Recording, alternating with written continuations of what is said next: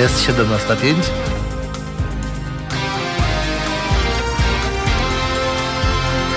Tu Halo Radio. Mówimy wszystko. Zaczynamy Halo Komentarze. A to są Halo Komentarze w Halo Radio w czwartek, 8 kwietnia. Ja się nazywam Paweł Muskolewicz. Będę miał przyjemność być z Państwem do godziny 18.45. A skoro 8 kwietnia, to mamy 98 dzień roku. Do końca roku pozostało 267 dni. Serdeczne życzenia imieninowe od Halo Radia otrzymują dzisiaj Amancjusz, Apolinary, Asynkryt, August Cezary, Cezaryna, Dionizy, Ema oraz Emma. Obie panie, jedna przez M i obie przez 2M. Herodion, January, Julia, Julian, Makaria, Maksyma, Perpet, Perpetus, Radosław i Walter. Wszystkiego najlepszego, proszę Państwa. E, dziś Międzynarodowy Dzień Romów, a także Dzień Oporu przeciwko biologicznie modyfikowanej żywności, tzw. GMO. Co ciekawe, dokładnie 105 lat temu, tylko 105 lat temu, proszę Państwa, do Warszawy zostały przyłączone dzielnice Mokotów, Ochota, Praga Południe, Targówek, Wola i Żoliborz. Pamiętajcie, mieszkańcy tych dzielnic, jeszcze 105 lat temu mieszkaliście na wsi, a potem zrobiło się myk i zostaliście mieszkańcami stolicy. Witam wszystkich bardzo serdecznie i zapraszam na Halo Komentarze.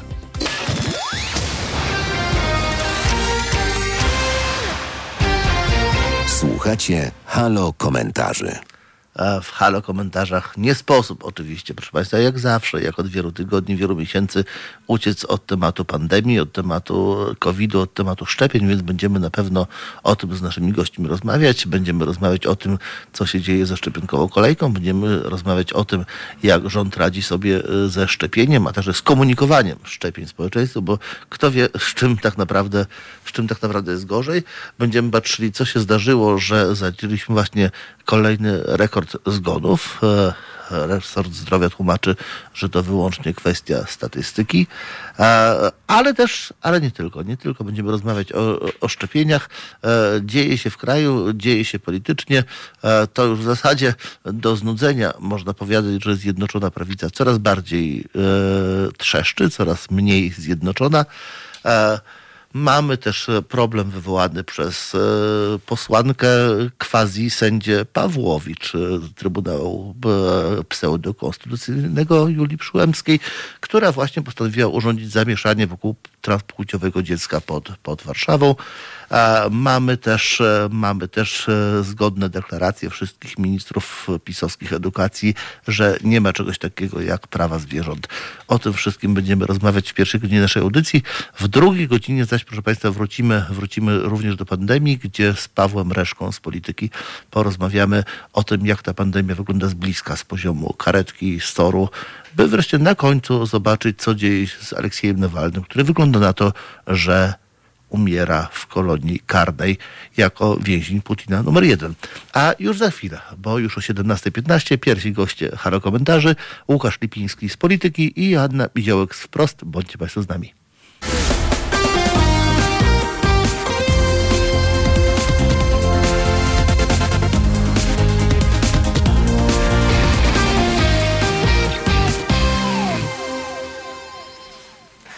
I to są, proszę Państwa, halo komentarze w Halo Radio w czwartek, 8 kwietnia. Jest dokładnie godzina 17.14, a są już z nami nasi goście. Joanna Miziołek z Prost, witaj Jasiu, Cześć, dzień dobry. oraz Łukasz Lipiński z Polityki, witaj Łukaszu. Dzień dobry, witam serdecznie.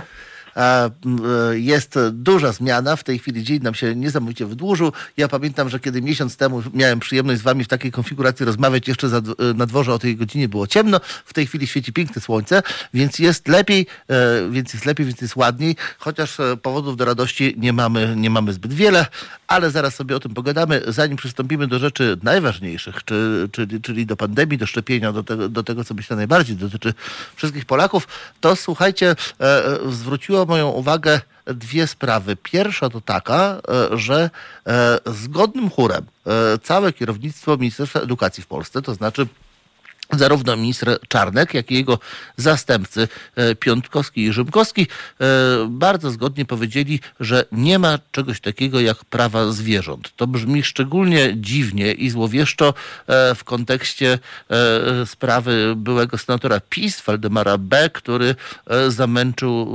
psa, ciągnąc go za samochodem. Jak myślicie, czy to jest po prostu jakieś takie zbiorowe szaleństwo kierownictwa edukacji, czy to jest bardziej element element pewnego spójnego przekazu PiSu, w którym prawa zwierząt jako takie się nie mieszczą. Janna Miziołek. Ja w ogóle nie wiem, czy to jest jakiś element spójnego przekazu, no bo wiemy, że przecież Jarosław Kaczyński tak optował za tą piątką dla zwierząt. No, z tego, co y, ja się orientuję, to on jest raczej miłośnikiem zwierząt i chyba y, na takie właśnie sygnały ze strony chociażby pana ministra Czarnka czy Rzymkowskiego to reaguje źle, więc mi się wydaje, że to jest jakaś próba być może budowy takiej, takiego wyodrębniania się takiej bardzo radykalnej prawicy, która właśnie pokazuje, zwierzęta to nie mają praw, E, to są prawie że przedmioty. No tam trochę tak minister Czarnek chyba stara się być takim um, trochę, um, trochę taką odpowiedzią na tego Zbigniewa Ziobrę, który też jest takim radykałem, prawda? I dlatego, jak rozumiem, taki przekaz idzie. Jest to moim zdaniem ohydny przekaz, to co oni robią, to co mówią odnośnie tych praw zwierząt i mam nadzieję, że to w ogóle zostanie w jakiś sposób skrytykowane ze strony kierownictwa Prawa i Sprawiedliwości, bo to, do czego właśnie dopuścił się były senator PiSu, a teraz znowu jest jakaś kolejna, e, zdaje się, posłanka czy senator, która e, też e, męczyła swoje zwierzę, no po prostu jest skandaliczne i powinno być powszechnie potępione. Ja w ogóle takich zachowań nie rozumiem. Miała być, zdaje się też Patryk Jaki gdzieś wprowadzał taką ustawę odnośnie tych psów na łańcuchu, żeby ten łańcuch był przynajmniej albo wydłużony, w jakiś sposób. I to wszystko ja mam wrażenie, że gdzieś tam w tych odmętach absurdu zaczyna ginąć, bo wychodzi właśnie taki bardzo radykalny głos, być może właśnie kierowany gdzieś do tego twardego elektoratu, który gdzieś tam w tych, nie wiem, czy mniejszych miejscowościach e, po prostu cały czas ma takie poczucie, że e, zwierzę to jest rzecz, którą po prostu można pomiatać. Dla mnie to jest po prostu ohydne i straszne to, co mówi pan Rzymkowski, to, co mówi pan Czarnek. Łukasz Libiński? Ja się y, absolutnie zgodzę. Znaczy, rzeczywiście, po pierwsze, no, mamy do czynienia z taką radykalną frakcją PiSu, która jakby próbuje wszystkie, y, wszystko, co, co, co jej się nie podoba, przekształcać w jakieś różnego rodzaju ideologie, prawda? Więc nagle się teraz okazuje, że prawa człowieka też jest częścią y, jakiejś ideologii. Jak rozumiem słowo ideologia, ma tutaj pełnić pełnić rolę epitetu. No to jest taki trochę odpowiednik, pamiętamy ten e, e, spontaniczny okrzyk Witolda Waszczykowskiego w jednym z wywiadów, że wszystkiemu są winni weganie i cykliści, prawda? Więc jak rozumiem rowery, wegetarianizm, zwierzęta, to się im wszystko wszystko jakoś łączy, łączy w jedną, w jedną sprawę. Jest to taka próba rzeczywiście stworzenia czy utrzymania takich ultraprawicowych e, wyborców po swojej stronie. Zresztą moim zdaniem po pierwsze dosyć nieudolna, po drugie nietrafiona, bo ja e, kiedyś rozmawiałem e, z z Piotrem Dumą, z szefem Ibrisu o badaniach dotyczących na przykład mieszkańców wsi. I tam się okazuje, że ten stosunek do zwierząt wśród mieszkańców wsi się naprawdę bardzo zmienił w ostatnich latach. I e, myślę, że to jest takie szukanie trochę wyborców po omacku do swoich trogodyckich poglądów. Wydaje mi się, że duża część Polaków, także tych Polaków, do których to teoretycznie jest skierowane, e, jakby tym troglodytom tego rodzaju nie da się kupić po prostu. Jak, jak, jesteśmy przy troglodytach, to przejdźmy w takim razie płynnie do pani sędzi Krystyny Pawłowicz, byłej posłanki.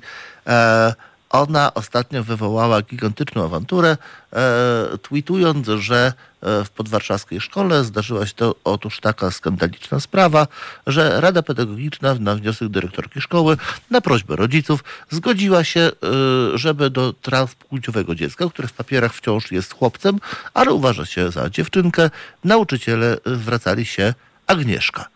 No i otóż jest w tej chwili dzika draka, dzika draka na wielu poziomach, to znaczy e, po pierwsze, e, czy Krystyna Pawłowicz miała prawo e, napisać to, co napisała, czy to jest wynik jak, jakiejś mowy nienawiści, przykład mowy nienawiści, e, czy dodatkowo e, nie podała zbyt wielu danych, które identyfikują tą konkretną rodzinę i, i tą konkretną sytuację.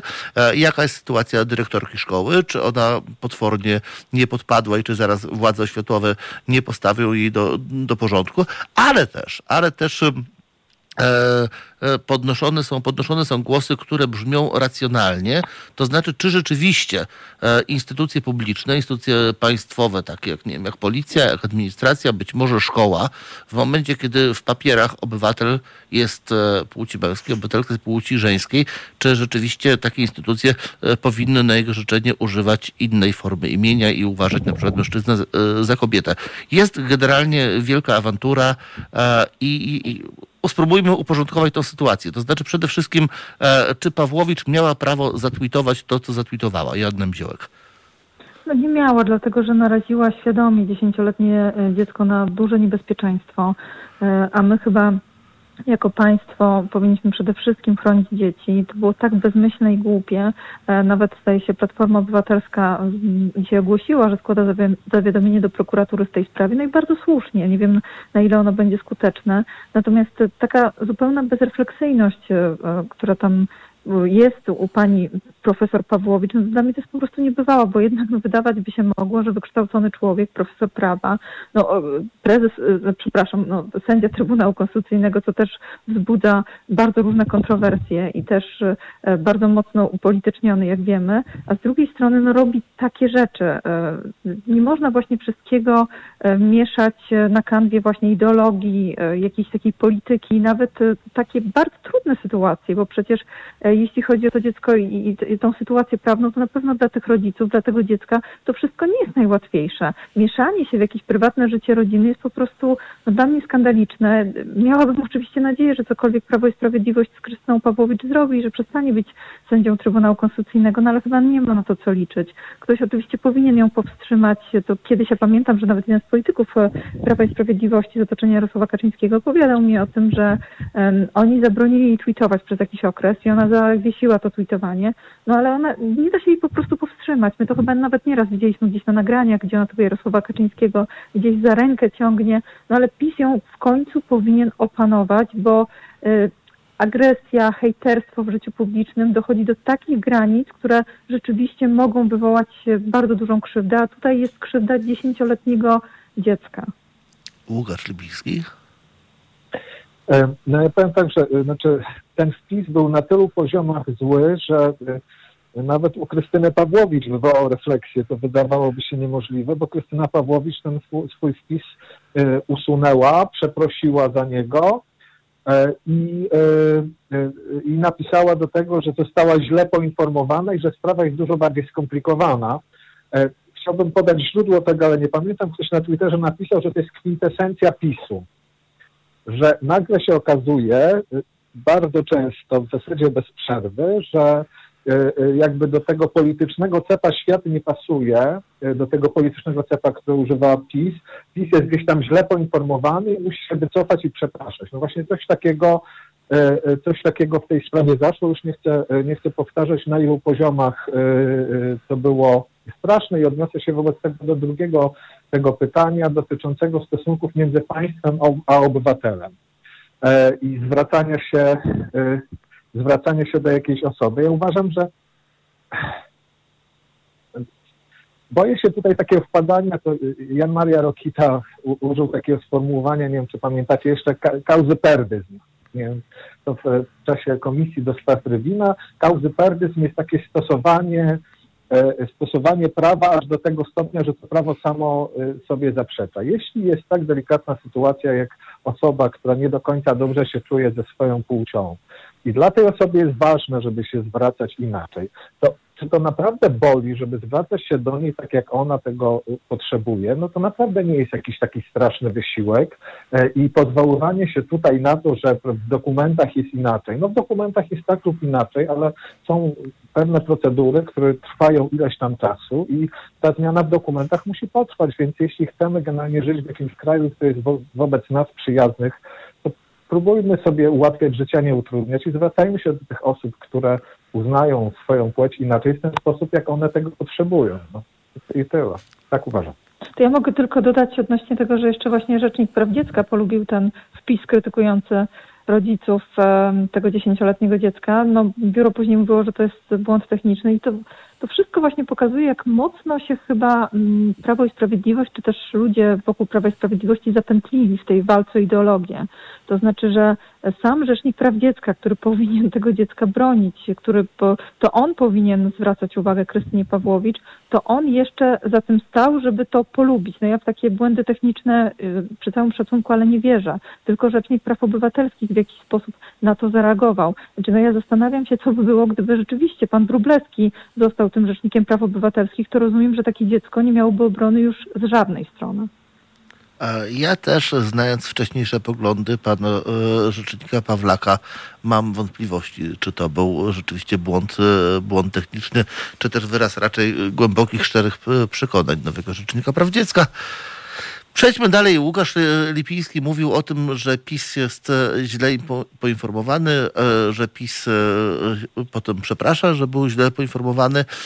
No i, i tak naprawdę trzeba przejść do rzeczy najważniejszej, która się dzisiaj dzieje, czyli do, do szczepień.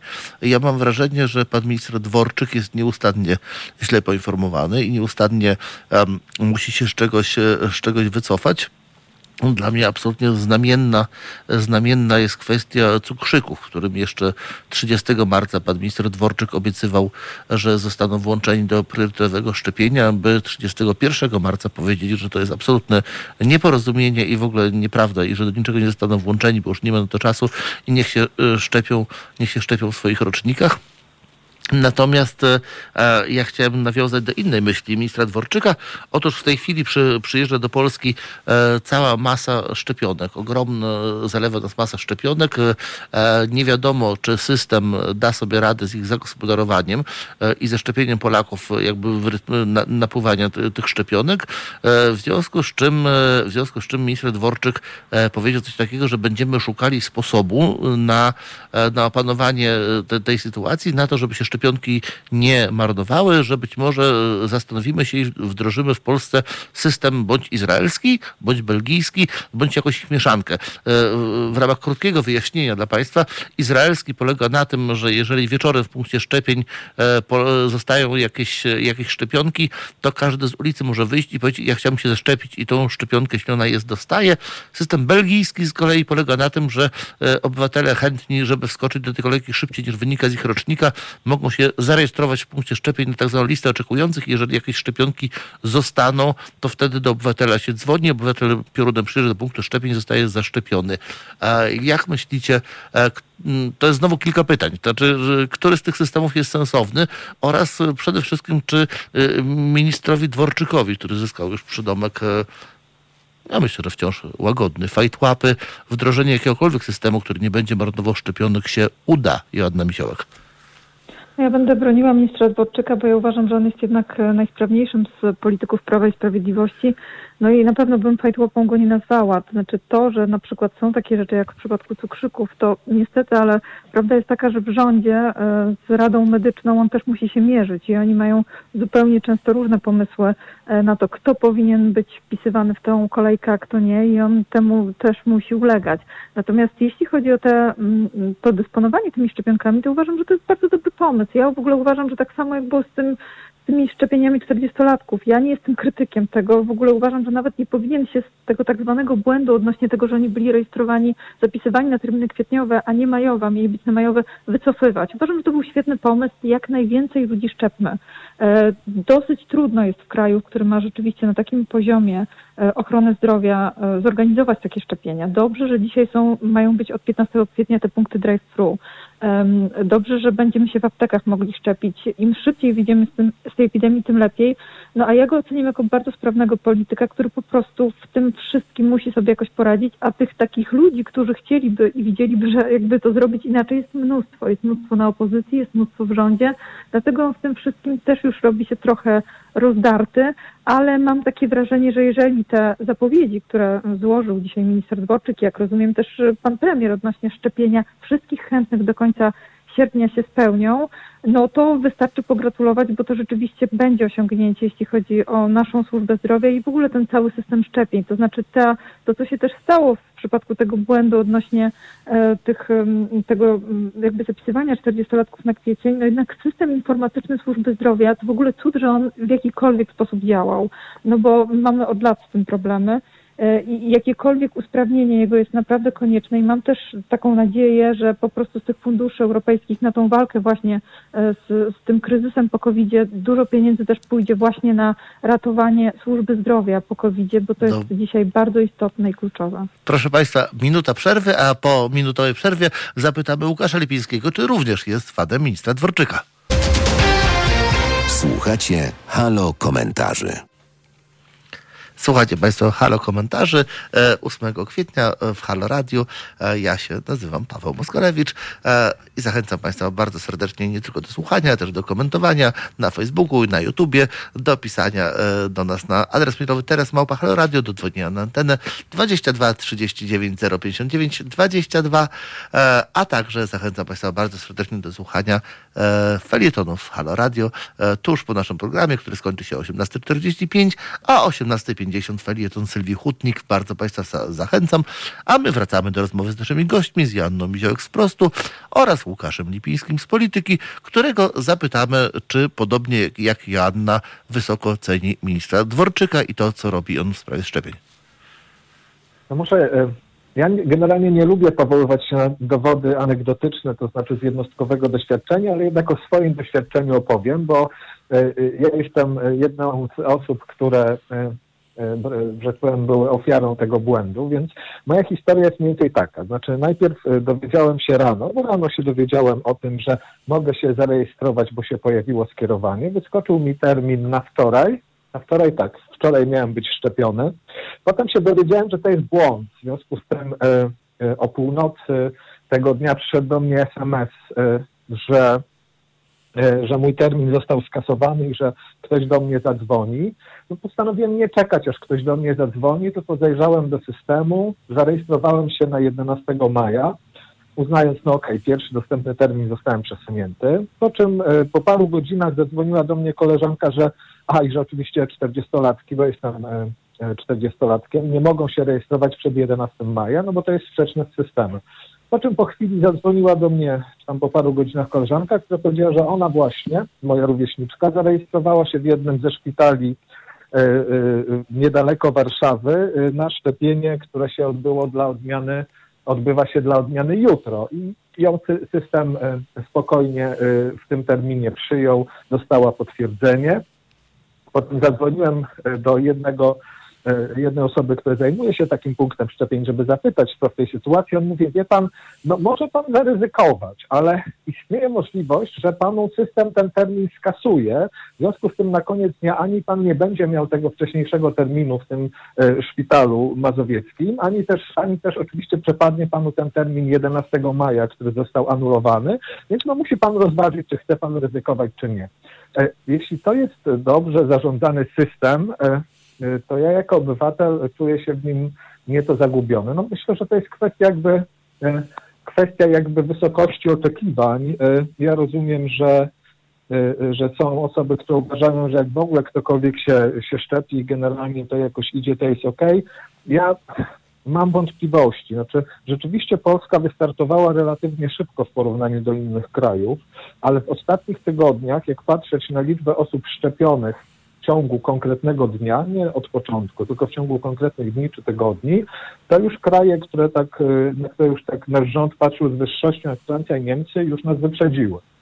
E, w związku z tym e, w dużym stopniu stąd się bierze to przyspieszenie, że widać, że e, no, ten system po prostu był chaotyczny i po prostu przestał działać. Ja bardzo się cieszę, że te wszystkie decyzje zostały, zostały podjęte, jednak o tym, że mniej więcej tam 3 miliony szczepionek trafi do nas w pierwszym kwartale, a tam, no nie wiem, 7 do 9 trafi do nas w drugim, to w zasadzie wiedzieliśmy już w grudniu. W związku z tym te wszystkie decyzje, które dzisiaj zostały z triumfem ogłoszone na konferencji prasowej premiera i ministra Dworczyka, można było moim zdaniem zaplanować naprawdę dużo wcześniej, przeprowadzić tę operację z dużo mniejszym chaosem i w sytuacji, kiedy osoby, które mają być szczepione, byłoby dużo spokojniejsze. To i ja się w takim razie podzielę z wami mm, szybko i syntetycznie moim e, osobistym doświadczeniem oraz z państwem. Ja e, jestem cukrzykiem, w związku z czym e, tam na przełomie grudnia stycznia, kiedy cały ten narodowy program szczepień się zaczynał, to minister Dworczyk powiedział, że oczywiście niechętnie rejestruje się w tym systemie dla chętnych, ale no, cukrzyków i innych, tutaj było jeszcze kilka, kilkanaście grup przewlekle chorych, zaszczepimy wcześniej. W związku z czym starałem się choć racjonalnie wykazać zaufanie do państwa. Nie zaszczepiłem się, w, nie, nie zarejestrowałem się w systemie ogólnym, bo po co? Skoro cukrzyków będzie minister Dworczyk szczepił wcześniej. Potem okazało się, że cukrzyków jednak nie będzie szczepił wcześniej, ponieważ wylatują z kolejki, natomiast ci, którzy jednak zarejestrowali się w, w styczniu, mogą zaszczepić się szybciej. W związku z czym e, tak oszukany przez państwo trochę się zestresowałem i jeżeli miałem jeszcze jakieś szczątkowe zaufanie do tego systemu, to je straciłem, ale usłyszałem wczoraj na konferencji kolejne zapewnienie właśnie ministra Dworczyka, o którym też wam wspominałem, e, że otóż, żeby nie marnować e, szczepionek, to wieczorami będziemy, będziemy szczepić tych, dla których tam zostanie jakaś dawka. Postanowiłem sprawę sprawdzić na żywo. Zadzwoniłem do pobliskiego punktu szczepień i powiedziałem, proszę państwa, czy ja w związku z tym mógłbym się do państwa zapisać na taki waiting listę, że jak wam wieczorem zostanie na dnie tej probówki to trochę tej szczepionki, to ja bardzo chętnie w ciągu kwadransa przyjadę i się zaszczepię. Pan chyba żartuje, powiedziała mi pani z punktu szczepień. Jeżeli nie ma pan e-skierowania, to w ogóle nie mamy o czym rozmawiać. Jak to mówię, proszę pani? Przecież być może, jeżeli pani zostanie na dnie tej probówki, to pani ją będzie musiała wylać do zlewu. No pewnie, Wolę wyleć do zlewu, bo za to z całą pewnością nie poniosę żadnych konsekwencji, a za zaszczepienie pana bez eskierowania i owszem, nawet prokurator może mi grozić. No więc e, tak to, tak to wygląda w tej sytuacji. E, być może minister Dworczyk e, zrobi coś, żeby to, żeby, żeby to zmienić. Jeżeli oczywiście zdąży. Jeżeli oczywiście zdąży, bo zostawmy temat szczepień zostało nam ostatnich kilka minut naszej rozmowy, więc przyjrzyjmy się e, szerzej, e, co dzieje się w obozie Zjednoczonej Prawicy, e, ponieważ nie dzieje się dobrze. To znaczy są, sondaże są niskie, konflikty coraz bardziej na wierzchu, walka bulldogów odbywa się już nie tylko pod dywanem, ale też również na, na, na dywanie. Jarosław Kaczyński wydaje się, że zagubił się w tej całej sytuacji praktycznie publicznie prawie, prawie, prawie go nie widać. E, spotkałem się z taką, e, z taką opinią na polityka.pl, więc teraz to będzie pytanie do Łukasza Lipińskiego, że prawdopodobnie mogą nam już na jesieni grozić przyspieszone wybory. Czy tak to właśnie może wyglądać, Łukasz? Znaczy są dwie szkoły tutaj. Rzeczywiście jest, e, jest grupa ekspertów czy polityków, którzy uważają, że no to taki jest możliwy ciąg zdarzeń, że skoro PiSowi spada, no to wybory w 2023 e, są kwestią wątpliwą, więc może jakąś szansą jest ogłoszenie tego nowego ładu, ogłoszenie, że się kryzys zakończył. Jeśli nie będzie e, jesienią czwartej fali, zrobienie, zrobienie tych wyborów wtedy, bo wtedy można uzyskać naj, naj, najwyższy możliwy wynik, lepszego, lepszego już nie będzie w 2023 roku, tak uważają zwolennicy tej logiki. No oczywiście jest pytanie, e, czy te wybory są do przeprowadzenia technicznie i tutaj jest całkiem sporo różnych wątpliwości e, związanych z tym, że no, do samo rozwiązania Sejmu trzeba większości kwalifikowanej. E, a nie wszystkie, wbrew pozorom, nie wszystkie siły opozycyjne musiałyby być, e, by być tym zainteresowane. Ja myślę, że w tej chwili po stronie PiSu trwa takie dosyć gwałtowna, e, gwałtowna refleksja na temat tego, który z tych wariantów jest, jest bardziej opłacalny i tak mi się zdaje, że decyzja, decyzja w tej sprawie nie została jeszcze, jeszcze podjęta. No, Zobaczymy. Ja generalnie raczej myślę, że to jest taki wariant, e, który ma zdyscyplinować, e, zdyscyplinować koalicjantów PiSu, no bo oni są kompletnie do wyborów teraz nieprzygotowani, niż taka e, realna groźba. No ale, że powiem, jeśli dojdzie do ostateczności, do głębokiego konfliktu, jeżeli by się okazało, że rzeczywiście kolejne ważne głosowania będą przez koalicję przegrywane, no to Jarosław Kaczyński nie lubi sytuacji, w której od kogoś zależy, co, co pokazywał już wielokrotnie i tych wyborów wcześniejszych nie można tak absolutnie wykluczyć. No więc czy Jarosław Kaczyński panuje w tej chwili nad Zjednoczoną Prawicą, Janna Miziołek? No ja myślę, że on się stara panować, dlatego te takie mm, powiedzmy pogróżki, które on kieruje w, tych, w tym wywiadzie, między innymi dla e, Gazety Polskiej codziennie.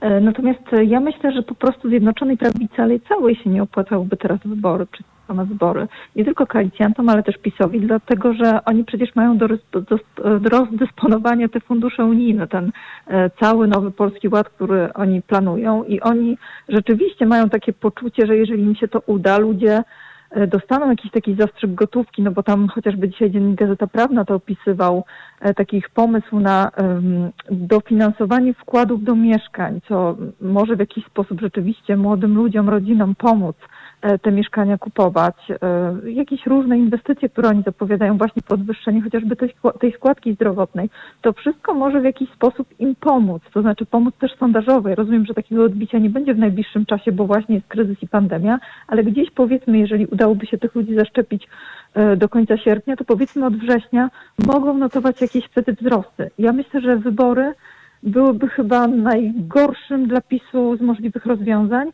bo nigdy nie wiadomo, jakby się, jakby się po prostu sympatie wyborców rozłożyli, rozłożyły. To jest trochę tak jak z Churchillem, który przecież wygrał wojnę, a przegrał wybory. I tutaj mogłoby się okazać, ok, wyjdziemy jakąś obronną ręką z pandemii, a oni przegrają wybory.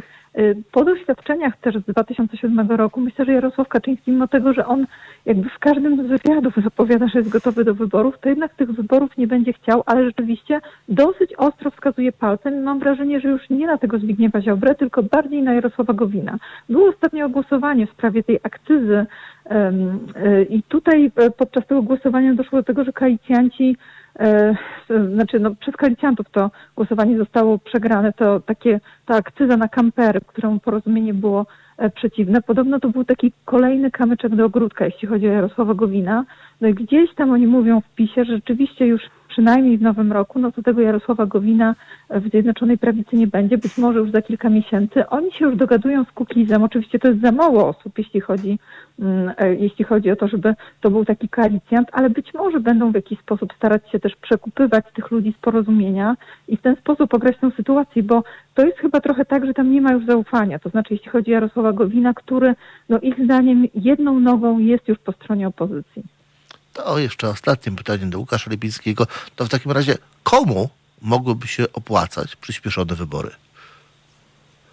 E, no jest tylko jeden podmiot na scenie politycznej, któremu one by się y, mogło opłacać, to znaczy Szymon Hołownia. Bo Szymon Hołownia y, w tym momencie E, idzie w górę wciąż w sondażach, w tej chwili jest e, na bardzo wysokim poziomie, natomiast strukturalnie no to jest taki wysoki poziom, któremu, który jemu trudno będzie utrzymać ze względu na to, że to jest partia no, pozbawiona finansowana, miała pozbawiona struktur i tak dalej, i tak dalej. Więc jedyna siła polityczna, której tak naprawdę y, zależałoby na tych wyborach, jednocześnie ma no bardzo małą, bardzo nikłą reprezentację parlamentarną, więc nie ma specjalnie wpływu na to, czy i kiedy te E, te wybory się odbędą. Ale rzeczywiście w wypadku koalicjantów te, te, wybory są niekorzystne. Paradoksalnie one też są niekorzystne i dla Platformy, e, no bo właśnie teraz przegrywa z Kołownią, i dla Lewicy, no bo dochodzi do zmiany na lewo, ale to się jeszcze nie, w światopoglądach Polaków, ale to się jeszcze nie odbija w poparciu dla tego ugrupowania.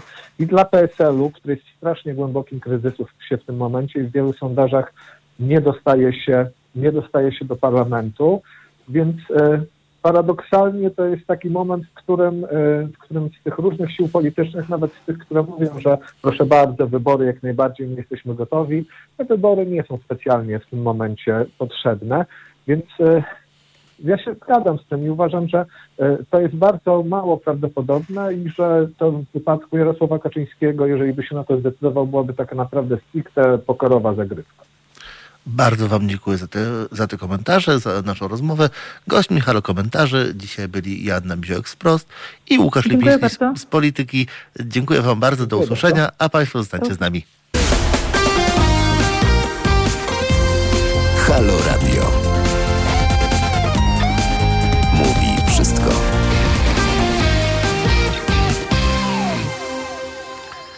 Proszę Państwa, jest godzina 17.50. To są Halo Komentarze w Halo Radio 8 kwietnia. E, przy mikrofonie Paweł Moskalewicz. E, bardzo mi jest miło. E, to jest mniej więcej pół metra, no nie, połowa tego czasu, który spędzę dzisiaj z Państwem, ponieważ będę z Państwem do godziny 18.45. E, przez e, w pierwszej godzinie naszej audycji rozmawialiśmy z Janną Miziołek-Sprost i jak zawsze w czwartki z Łukaszem Lipińskim, zastępcą redaktora naczelnego Polityki. Rozmawialiśmy o prawach zwierząt, które zdaniem PiSu nie istnieją. Rozmawialiśmy o transseksualnych dzieciach, które zdaniem PiSu nie istnieją oraz rozmawialiśmy o problemach ze szczepieniem, które zdaniem PiSu nie istnieją. E, w związku z czym e, porozmawialiśmy sobie o fantastyce. E, w następnej godzinie porozmawiamy niestety o bardzo twardej, skrzypiącej rzeczywistości.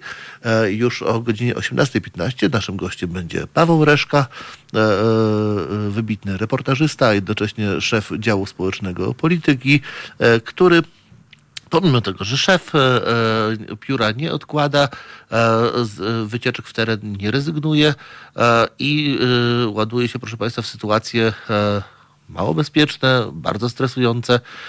Odwiedza bowiem covidowe oddziały, odwiedza covidowe szpitale, jeździ karetką z ratownikami, którzy odbierają covidowych pacjentów, w związku z czym wie, jak ta pandemia wygląda tak naprawdę na pierwszej linii frontu e, z punktu widzenia ludzi, którzy muszą e, e, pomóc chorym na COVID, którzy próbują uratować im życie i którym, umówmy się, nie zawsze się to udaje.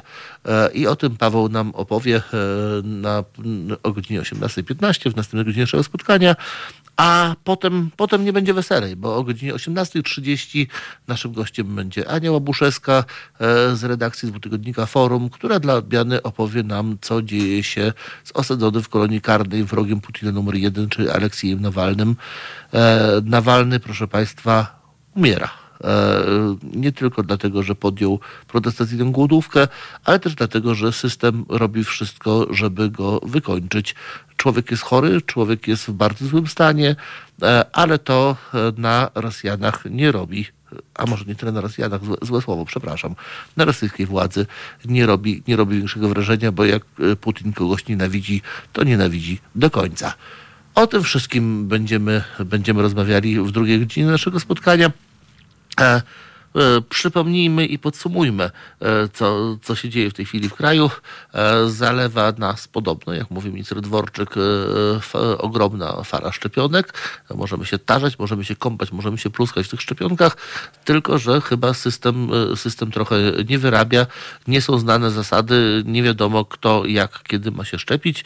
Nie wiadomo, co stanie się z nadwyżkami, które w sposób oczywisty pojawią się w punktach, w punktach szczepień w momencie, kiedy tych szczepionek będzie tak dużo, a przecież już teraz, kiedy szczepionek jest mniej, wiadomo, że ktoś nie przyjdzie, ktoś się nie zaszczepi, gdzieś na dnie próbówki coś zostaje i, i ta bezcenna szczepionka e, ląduje, ląduje w śmietniku. Ja dzisiaj wykonałem, proszę Państwa, takie ćwiczenie e, terenowe dla Państwa, żeby nie mówić tylko na podstawie teorii.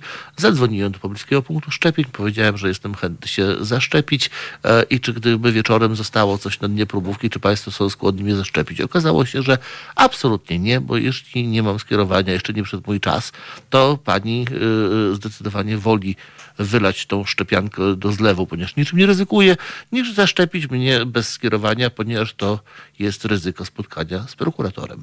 Więc y, tak to, tak to w tej chwili wygląda.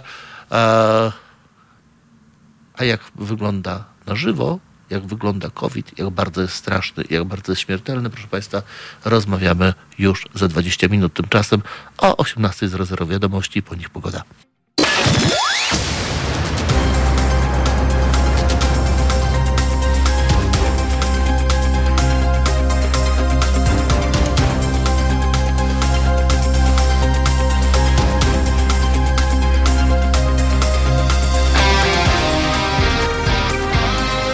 Jest 18.05.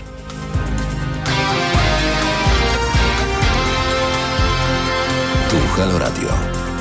Mówimy wszystko.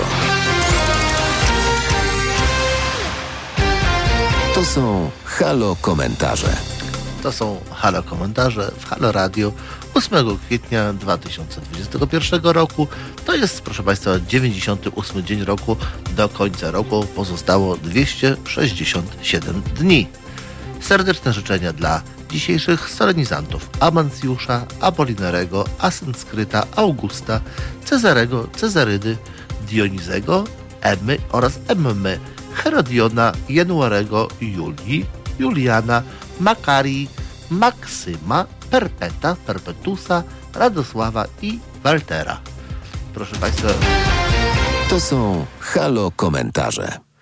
Dzisiaj jest Międzynarodowy Dzień Romów, a także Dzień Oporu przeciwko modyfikowanej żywności zwanej GMO.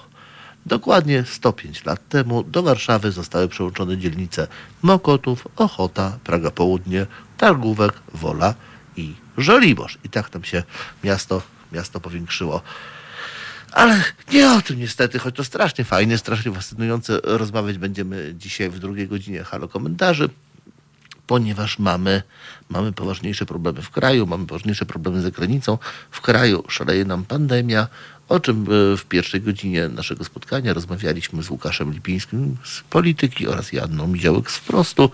A Natomiast w tej chwili, już za kilka minut będą mieli Państwo okazję przyjrzeć się wspólnie z nami, wspólnie ze mną, e, jak wygląda ta pandemia od kuchni, a nie tyle od kuchni, co od karetki, bo naszym gościem już za chwilę będzie Paweł Reszka z Polityki, e, który e, z reporterskim zacięciem dołączył do ekipy ratowników i jeździł ratować ludzi zarażonych COVID-em i próbować dostarczyć ich do szpitala, co pomimo tego, że minister Niedzielski, minister Dworczyk twierdzą, że są wolne miejsca w szpitalach, z poziomu karetki wygląda to zupełnie inaczej i chyba tych wolnych miejsc nie ma.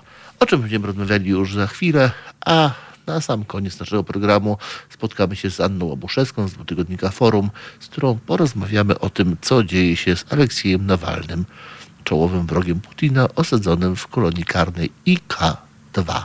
Bądźcie Państwo z nami.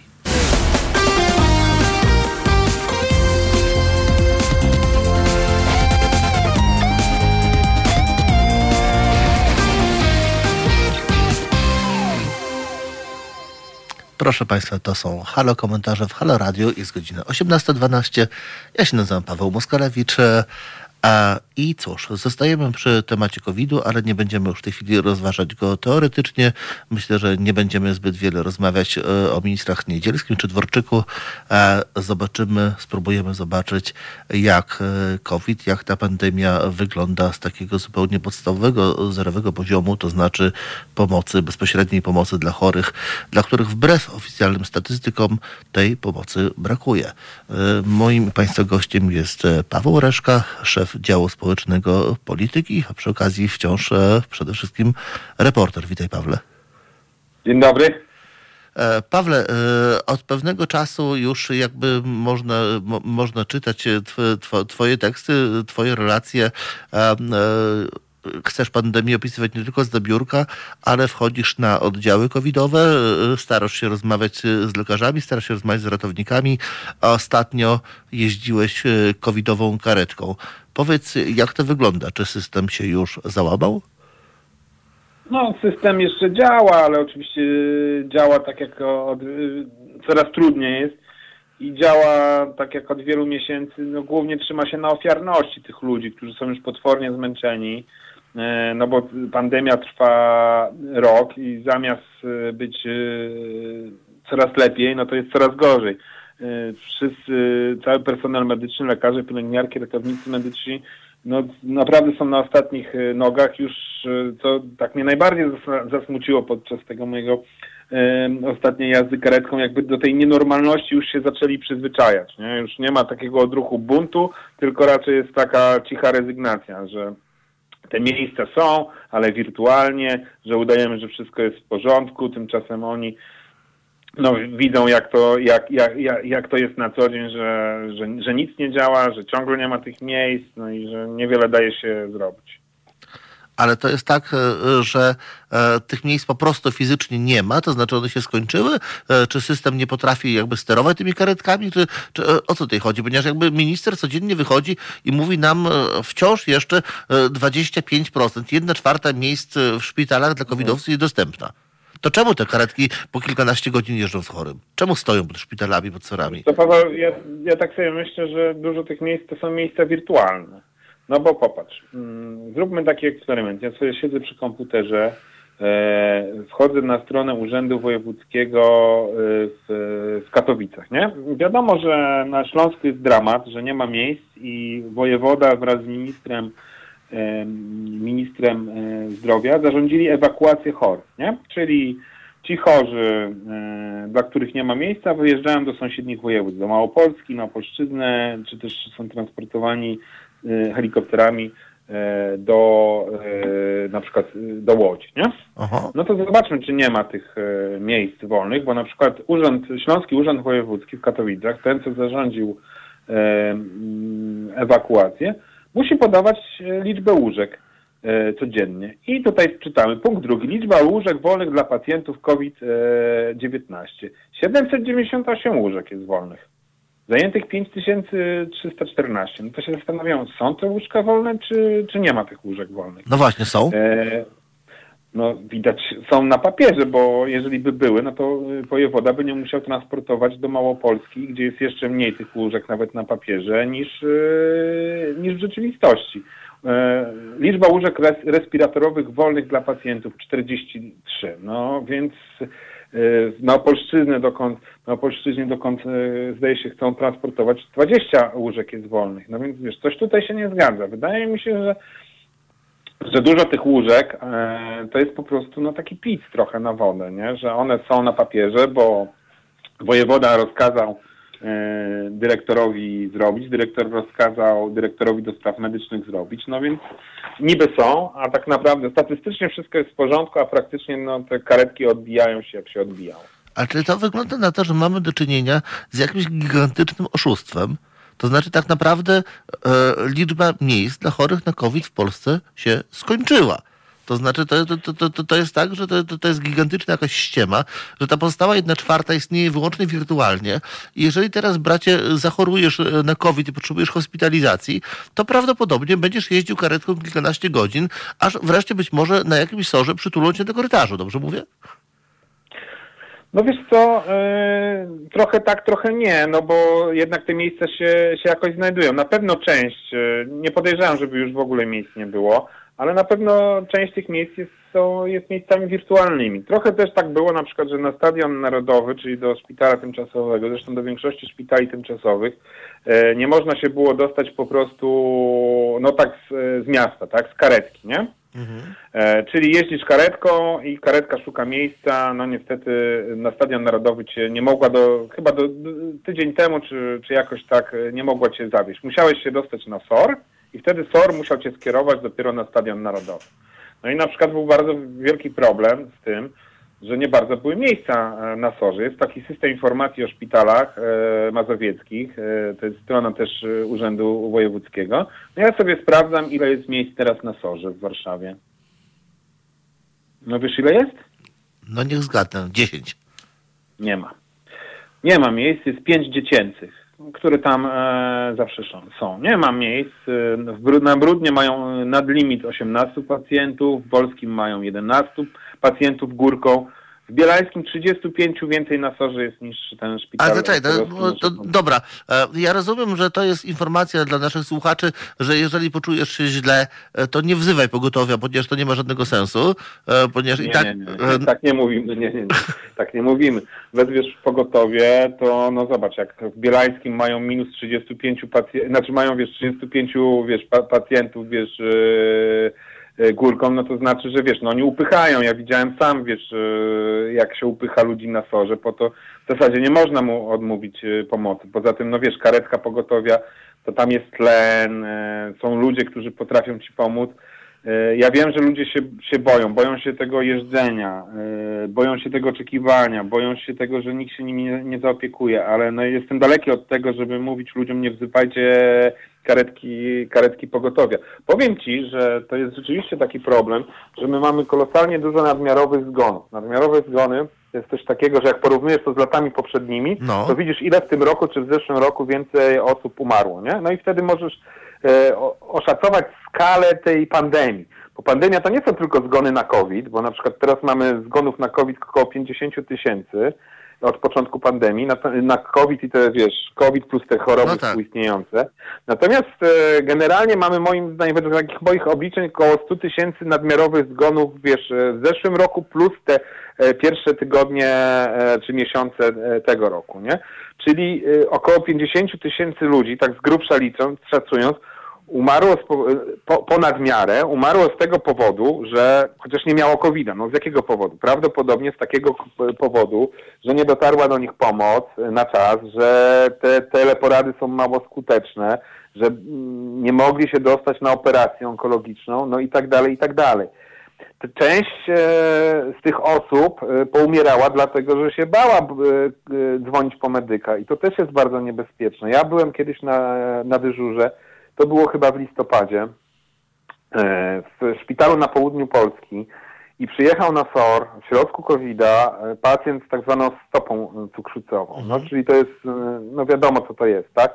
To jest gnijąca noga, którą trzeba zaopatrzyć, ale to było już w takim stanie, ten pan tak się bał e, tego, że się może zakazić e, COVID-em, e, tak długo nie wzywał pomocy, że tak naprawdę przyszedł nie, tylko, nie to, że amputacja, amputacja to już było oczywiste. On przyszedł w ciężkim zagrożeniu życia, bo wdała mu się serca, no po prostu mógł umrzeć od tego, nie? Więc no, tu, tu bym przestrzegał i, i raczej jeżeli ktoś się źle czuje, to niech wzywa pogotowie, niech prosi lekarza rodzinnego, E, o to, żeby przyjechał do niego z, z, wizytą, jeżeli się nie może ruszyć, niech próbuje się dostać do tego lekarza rodzinnego. No, e, nie jest to łatwe, ale jeżeli człowiek e, czuje się źle, jest chory, no to, to, to, powinien to robić. Nie ma co z tym zwlekać, bo mamy dużo przypadków, że ktoś za długo zwlekał i było już za późno. Nie, ale oczywiście się... jest, jest ten strach, o którym tu mówisz, to znaczy mhm. wielu ludzi boi się, że okej, okay, jak pojadę do tego szpitala, to tam na pewno dopadnie mnie COVID.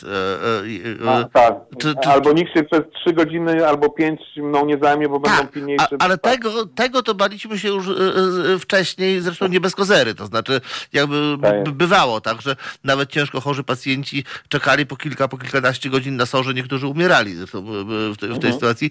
Natomiast no, w tej chwili doszedł ten y, kolejny lęk, to znaczy szpital to jest to straszne miejsce, gdzie jest wylęgarnia COVID-u, więc jak ja z moją chorobą, z jakimś, nie wiem, moim y, atakiem y, woreczka rabaczkowego po, pojadę, to może na woreczek nie zejdę, ale to zarażenie COVID-em. E, czy, czy myślę, że możemy powiedzieć słuchaczom, że to nie jest tak, że, te, że to jednak te, te, te, te, to, to jest rozseparowane, że, że, że można bezpiecznie dzwonić po pogotowie? No, nikt nie jest w stanie za, zapewnić ci 100% bezpieczeństwa, natomiast przez ten rok yy, jest spory postęp w, w tym izolowaniu, w tych częściach brudnych i w częściach czystych szpitali.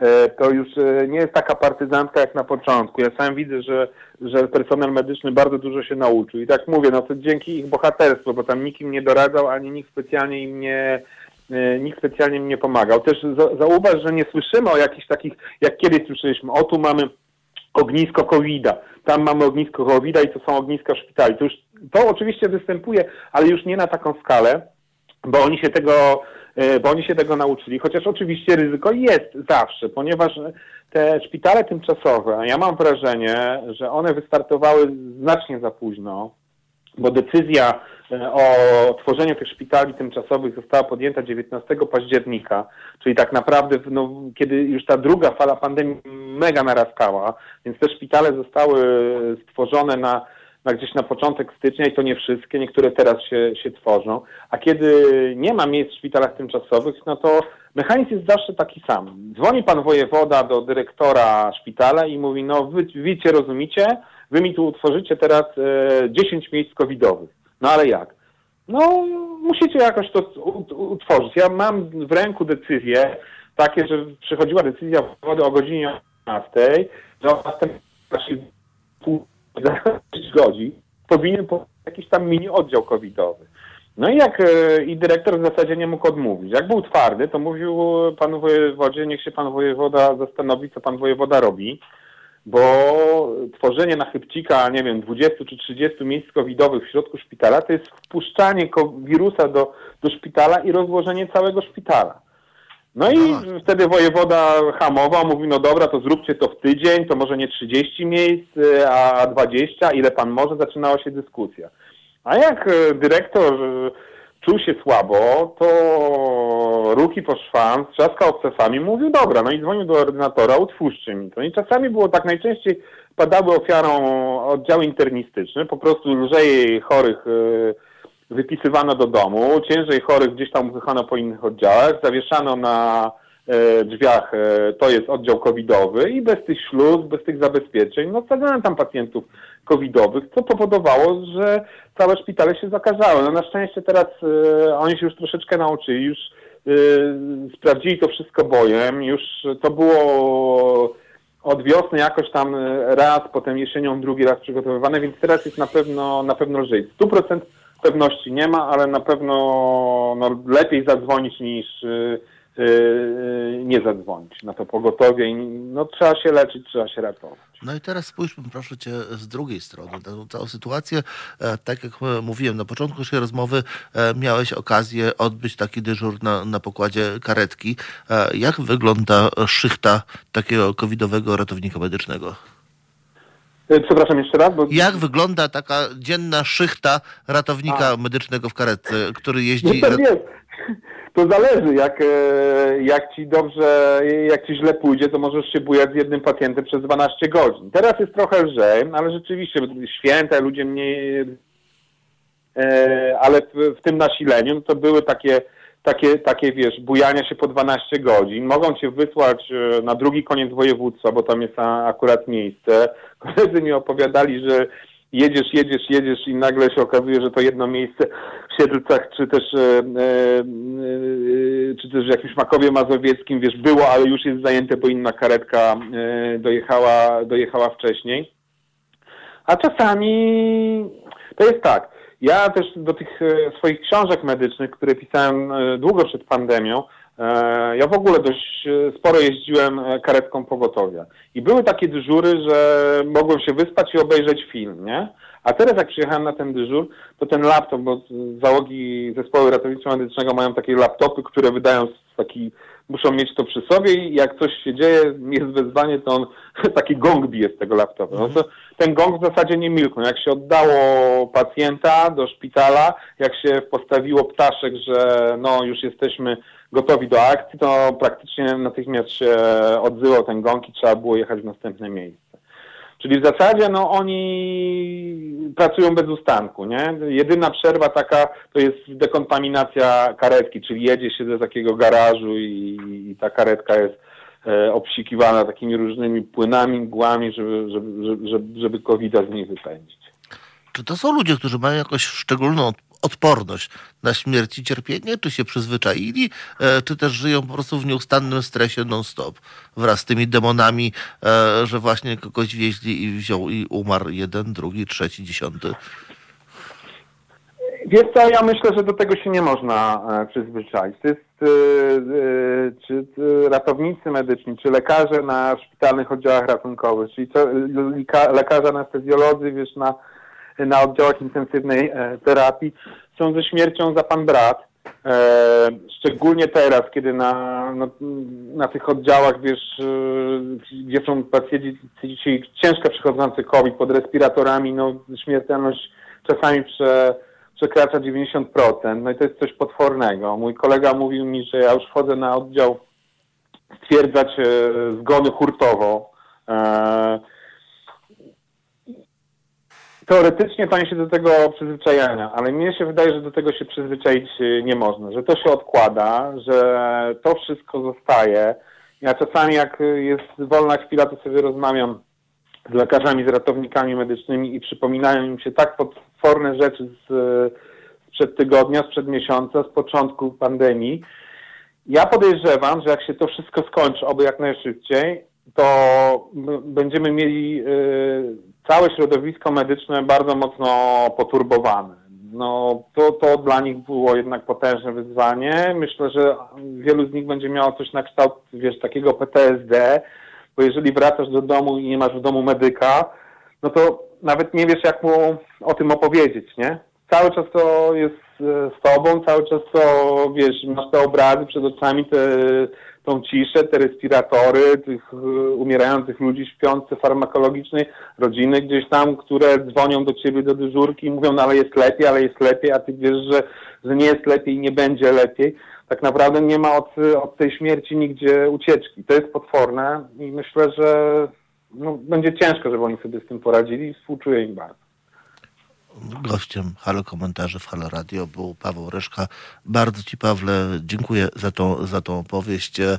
Mam nadzieję, że będziemy za się, będziemy się jeszcze słyszeć na falach e, Halo Radia. Trzymajmy, trzymajmy kciuki za pacjentów. Przede wszystkim trzymajmy też kciuki za to, żeby lekarze, żeby ratownicy, żeby służba zdrowia dała radę. Teraz e, chwila przerwy. Bądźcie Państwo z nami. Słuchacie Halo Komentarzy. To są halo komentarze. E, w 8 kwietnia, w czwartek, Paweł Moskorewicz. To zaczyna się już ostatni kwadrans naszego spotkania. E, Proszę Państwa, rozmawialiśmy o pandemii, e, rozmawialiśmy ostatnio przed chwilą z Pawłem Reszką z polityki e, o sytuacji ludzi, którzy pozostają bez pomocy, bez pomocy e, medyków. E, Czasem po prostu do pomocy nie zdąża, e, czasem szpitale są przeładowane, e, czasem ludzie grzęzną e, grzęzną na, na, na długo w karetkach. E, Tak, w podobnej sytuacji e, jak e, w pewnym sensie podobnej, czy jednak tak samo bez pomocy medycznej, e, jest Aleksiej Nawalny, e, więzień polityczny, e, wróg numer jeden Putina, jak się o nim mówi. E, Nawalny, którego nie udało się otruć e, nowiczokiem, e, który e, przeżył próbę otrucia, wylądował w klinice w Niemczech. E, Tam e, został poddany terapii. Udało się Nawalnego e, jako tako wykurować. Natomiast on uparcie postanowił nie tkwić na emigracji, tylko powrócić do Rosji i w dalszym ciągu demaskować korupcję, demaskować nieprawidłowości, demaskować przekroczenia wykonywane przez Władimira Putina, przez rosyjskie władze. No i cóż, e, e, władza postanowiła się z Nawalnym nie patyczkować. E, Urządzono mu e, pokazowy proces, proces o rzeczy, za które już raz e, został skazany i następnie przez Europejski Trybunał Sprawiedliwości uznawany przez Rosję uniewinniony. Niemniej w, w najmniejszym stopniu nie przekroczyło to, fu, przepraszam, nie przeszkodziło to rosyjskiemu sądowi w tym, żeby Nawalnego skazać, najpierw trzymać w areszcie, a następnie wysłać do kolonii, do kolonii karnej. Według informacji dochodzących z tejże kolonii karnej. E, Nawalny poddawany jest tam e, e, specyficznym, specyficznym torturom, między innymi pozbawia się go snu pod pretekstem, że jest więźniem niebezpiecznym, który może uciec, w związku z czym służba więzienna przez 24 godziny na dobę musi badać, czy przypadkiem nie uciekł i to w dalszym ciągu leży na łóżku, w związku z czym co godzinę w nocy zapala mu się światło w celi, budzi się go i sprawdza się, czy nie uciekł. Uciec e, coraz bardziej nie może, ponieważ jest e, potwornie chory, e, także, także na kręgosłup, który powoduje paraliż w rękach. Błaga o pomoc, błaga o lekarza, natomiast władze rosyjskie tej wielkoduszności nie wykazują, nie dopuszcza się do niego lekarzy z zewnątrz. I tu się, i tu się rodzi pytanie, czy, czy potężny system e, postanowił Nawalnego zmiażdżyć do końca, postanowił go zabić i pozwolić mu umrzeć w tej karne, karnej kolonii. I o to pytamy naszego ostatniego dzisiaj gościa, Annę Łobuszewską z dwutygodnika Forum. Witaj Aniu. Dobry wieczór. Czy Nawalny ma umrzeć? To nie jest pytanie do mnie. Ja mogę powiedzieć tylko, jak rozwija się sytuacja i ona faktycznie jest mocno niepokojąca. Jeżeli założymy, że mm, decyzje na najwyższym szczeblu w sprawie mm, tego, czy Nawalny ma żyć, czy nie, mm, podjęto już jakiś czas temu, a e, po prostu funkcjonariusze FSB, którzy byli wysłani, żeby otruć Nawalnego, no, nie, nie wykonali zadania, no to teraz y, Nawalny znalazł się w pułapce. Mm, Jest w kolonii karnej, której jest bardzo, y, które jest kontrolowane 24 godziny na dobę. Każdy jego krok, każdy, każde jego słowo. I, y, no, I też y, zależy jego stan zdrowia w tej chwili, zależy od y, decyzji, czy, czy y, ktoś przyjdzie mu z pomocą, czy będzie taka decyzja. Na razie y, władze mm, zachowują się tak, jakby uznały, że Nawalny symuluje i nie reagują na prośby. Mm, e, Sekwencja wydarzeń była taka, że e, Nawalny mm, został po dwutygodniowej kwarantannie osadzony w IK2, Insprawicjonaja Kolonia 2, w Pokrowie w obwodzie włodzimierskim. To jest mniej więcej 120-130 kilometrów od Moskwy. To jest kolonia, która cieszy się złą sławą. Mm, jest rzeczywiście stosowany tam surowy rygor, chociaż nie jest, nie ma ona statusu kolonii o zaostrzonym rygorze ale więźniowie są poddawani y, właśnie takiej kontroli i presji. Siedzieli tam przed Nawalnym, siedziało tam kilku opozycjonistów i opowiadali o tym, w jaki sposób wywierano tę presję na nich, że byli pozbawiani możliwości kontaktu ze światem, na przykład możliwości rozmowy. Każde naruszenie bardzo surowego regulaminu było karane karcerem. No i y, już na początku pobytu Nawalnego było wiadomo, że y, on nie będzie tam miał żadnej taryfy ulgowej. Powiedział, że czuje się źle po pewnym czasie po pobycie. Odezwał się kręgosłup. No, przypomnijmy, że on był w sierpniu więc niecały rok temu na granicy życia i śmierci. Y, był w fatalnym stanie. Niemcy go postawili na nogi, ale to nie znaczy, że to jest młody, sprawny organizm do końca, dający sobie radę w każdych okolicznościach. A, a, warunki pobytu w takiej y, kolonii karnej są no, dalekie od sanatorium. Znaczy, że wejdę ci w słowo, e, e, e, według propagandy rosyjskiej telewizji państwowej, bo Nawalnego w tej kolonii odwiedziła Maria Butina, gwiazda rosyjskiej państwowej telewizji i właśnie to nam powiedziała, że warunki są być może ascetyczne, ale odpowiadają że obozowi pionierów oraz, że Nawalny powinien wiedzieć, że więzienie to nie jest sanatorium. No tak, tak. I no, na materiał, y, materiał, który został wyemitowany w rosyjskiej telewizji, rzeczywiście bardzo, bardzo perfidny. Pokaz, y, starano się tam pokazać Nawalnego jako właśnie człowieka, który nie stosuje się do y, tych rygorów, który, do których powinien się zastosować. Mm, nie sprząta, nie, nie stawia się na oglądanie telewizji obowiązkowej i tak dalej. Mm, no jest taką czarną owcą od początku yy, wiadomo. Yy, no a teraz jeszcze, dlaczego, dlaczego ta, ten materiał się ukazał? No, Nawalny kiedy przez wiele dni jego prośby o kontakt z lekarzem i o yy, leczenie pozostawały bez odpowiedzi, ogłosił głodówkę. 31 marca, no więc to tydzień temu. E, ta głodówka nadal trwa. E, I e, w dalszym ciągu właściwie władze nie reagują.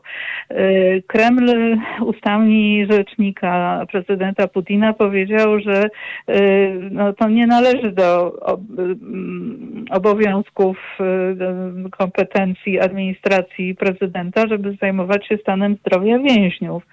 A z kolei służba więzienna, która powinna odpowiadać na to, twierdzi, że nie ma podstaw, żeby się y,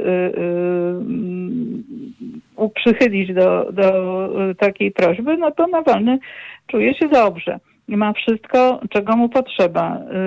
Y, niczego mu nie brakuje. Jest traktowany tak, jak wszyscy pozostali więźniowie. Więc widać, że mm, no, nie ma tutaj chęci reakcji na to. Ogłoszenie głodówki przez więźnia to jest taka broń ostateczna. E, to jest, to jest narażenie się y, na y, bardzo poważne skutki. No, długotrwała głodówka jest, mm, może być nawet no, doprowadzić do, do śmierci. I Nawalny bardzo wiele ryzykuje, no zagrał bank. Y, to, to jest taka właśnie, no taki krzyk rozpaczy. I o ile mm, właśnie Kreml zachowuje kamienną twarz i udaje, że nic się nie dzieje, to jednak temat zdrowia Nawalnego powraca w międzynarodowych kontaktach Kremla. 30 marca była wideokonferencja, która miała być poświęcona głównie tematowi Ukrainy i Donbasu. Putin rozmawiał z kanclerz Merkel i prezydentem Macronem, a oni wywołali temat właśnie zdrowia Nawalnego. Dzisiaj rozmawiała ponownie e, z Putinem kanclerz Merkel i ponownie wywołała e, temat e, zdrowia Nawalnego i znowu Putin właściwie się wykręcił od odpowiedzi. Stwierdził, że, że nic się nie dzieje. Mm, no, ci, którzy próbują do niego dotrzeć, jego prawnicy, lekarze z organizacji Alians Lekarzy, to są tacy też zwolennicy, jakby organizacja, która mm, współpracuje z Fundacją e, Zwalczania Korupcji Nawalnego, dwa dni temu przyjechali pod, e, pod kolonię karną 2 i próbowali się dostać do Nawalnego, e, porozmawiać z nim, obejrzeć go, zbadać, czy przekazać lekarstwa. Ale nie dość, że im to uniemożliwiono, to jeszcze ich zatrzymano, a dzisiaj orzeczono wobec kilku osób kilkudniowe areszty. Aniu, że ci wejdę w słowo, bo, bo czas naszego spotkania dobiega końca, a tak naprawdę nie sposób tutaj e, w tej całej sytuacji nie zadać pytania, bo to wygląda na pojedynek mrówki ze słoniem, gdzie słoniem oczywiście jest Putin, a Nawalny mrówką. Dlaczego prezydent Rosji jest tak bardzo zawzięty na, na Nawalnego, kiedy dysproporcja sił jest tak, tak, tak przeolbrzymia. Mógłby wzruszyć ramionami i pewnie w ogóle nie, nie zauważyć, że jakiś Nawalny jest. A wygląda, że postanowił go zabić. O co chodzi? No być może chodzi o jakieś rzeczywiście osobiste anse, bardzo mocne. No, prezydent Putin jest samodzielcą. Faktycznie może wydać e, polecenie, żeby e, zmiękczyć, złagodzić warunki. No, kiedyś zdobył się na taki gest wobec e, swojego byłego więźnia numer jeden, Michała Chodorkowskiego i zwolnił go warunkowo przed końcem wyroku, bo y, ze względów rodzinnych umożliwił mu to, więc no, może okazać łaskawość. No tutaj widać, że mm, z Nawalnym on sam ma jakiś wielki osobisty problem, bo mm, przez długi czas w ogóle nie pozwalał y, swoim medial, swojej medialnej obsłudze wypowiadać nazwiska Nawalnego. No być może uważa go za wielkie zagrożenie i za kogoś, kto z kim musiałby stanąć w szranki, gdyby, y, gdyby zezwolił mu na działanie y, z wolnej stopy, powiedziałabym. Znaczy, gdyby mm, Nawalny mógł y, rozwijać swoją działalność polityczną, on właściwie jest w tej chwili jedynym politykiem, a reszta to jest, to jest w jakiś sposób tam uwikłana w system stworzony przez Putina, a Nawalny był jedną osobą, która, jedyną osobą, która była w stanie stanie nawiązać walkę y, polityczną z Putinem. No, a Putin to się nie mieści w, y, w logice systemu, którą Putin stworzył. Tak? Putin jest jeden, jedyny i nie zakłada, że ktokolwiek y, może właśnie być jego rywalem to, to się wyklucza. I tu musimy postawić kropkę. Bardzo, bardzo Ci Aniu, dziękuję za komentarz, ale audycja, audycja nam się skończyła. E, bardzo dziękuję. Naszym gościem e, z opowieścią o Putinie i Aleksieju Nawalnym była Anna Łabuszewska z dwutygodnika Forum. Bardzo Ci Aniu, dziękuję. I Państwu bardzo dziękuję. Dziękuję bardzo. Państwu bardzo dziękuję za nasze spotkanie. To skończyły się czwartkowe halo komentarze. Ja się nazywam Paweł Moskalewicz i słyszę się z Państwem znowu za tydzień o godzinie 17. Bądźcie Państwo z Halo Radiem, słuchajcie Halo Radia. To były Halo Komentarze. Na kolejny program zapraszamy jutro o godzinie 17.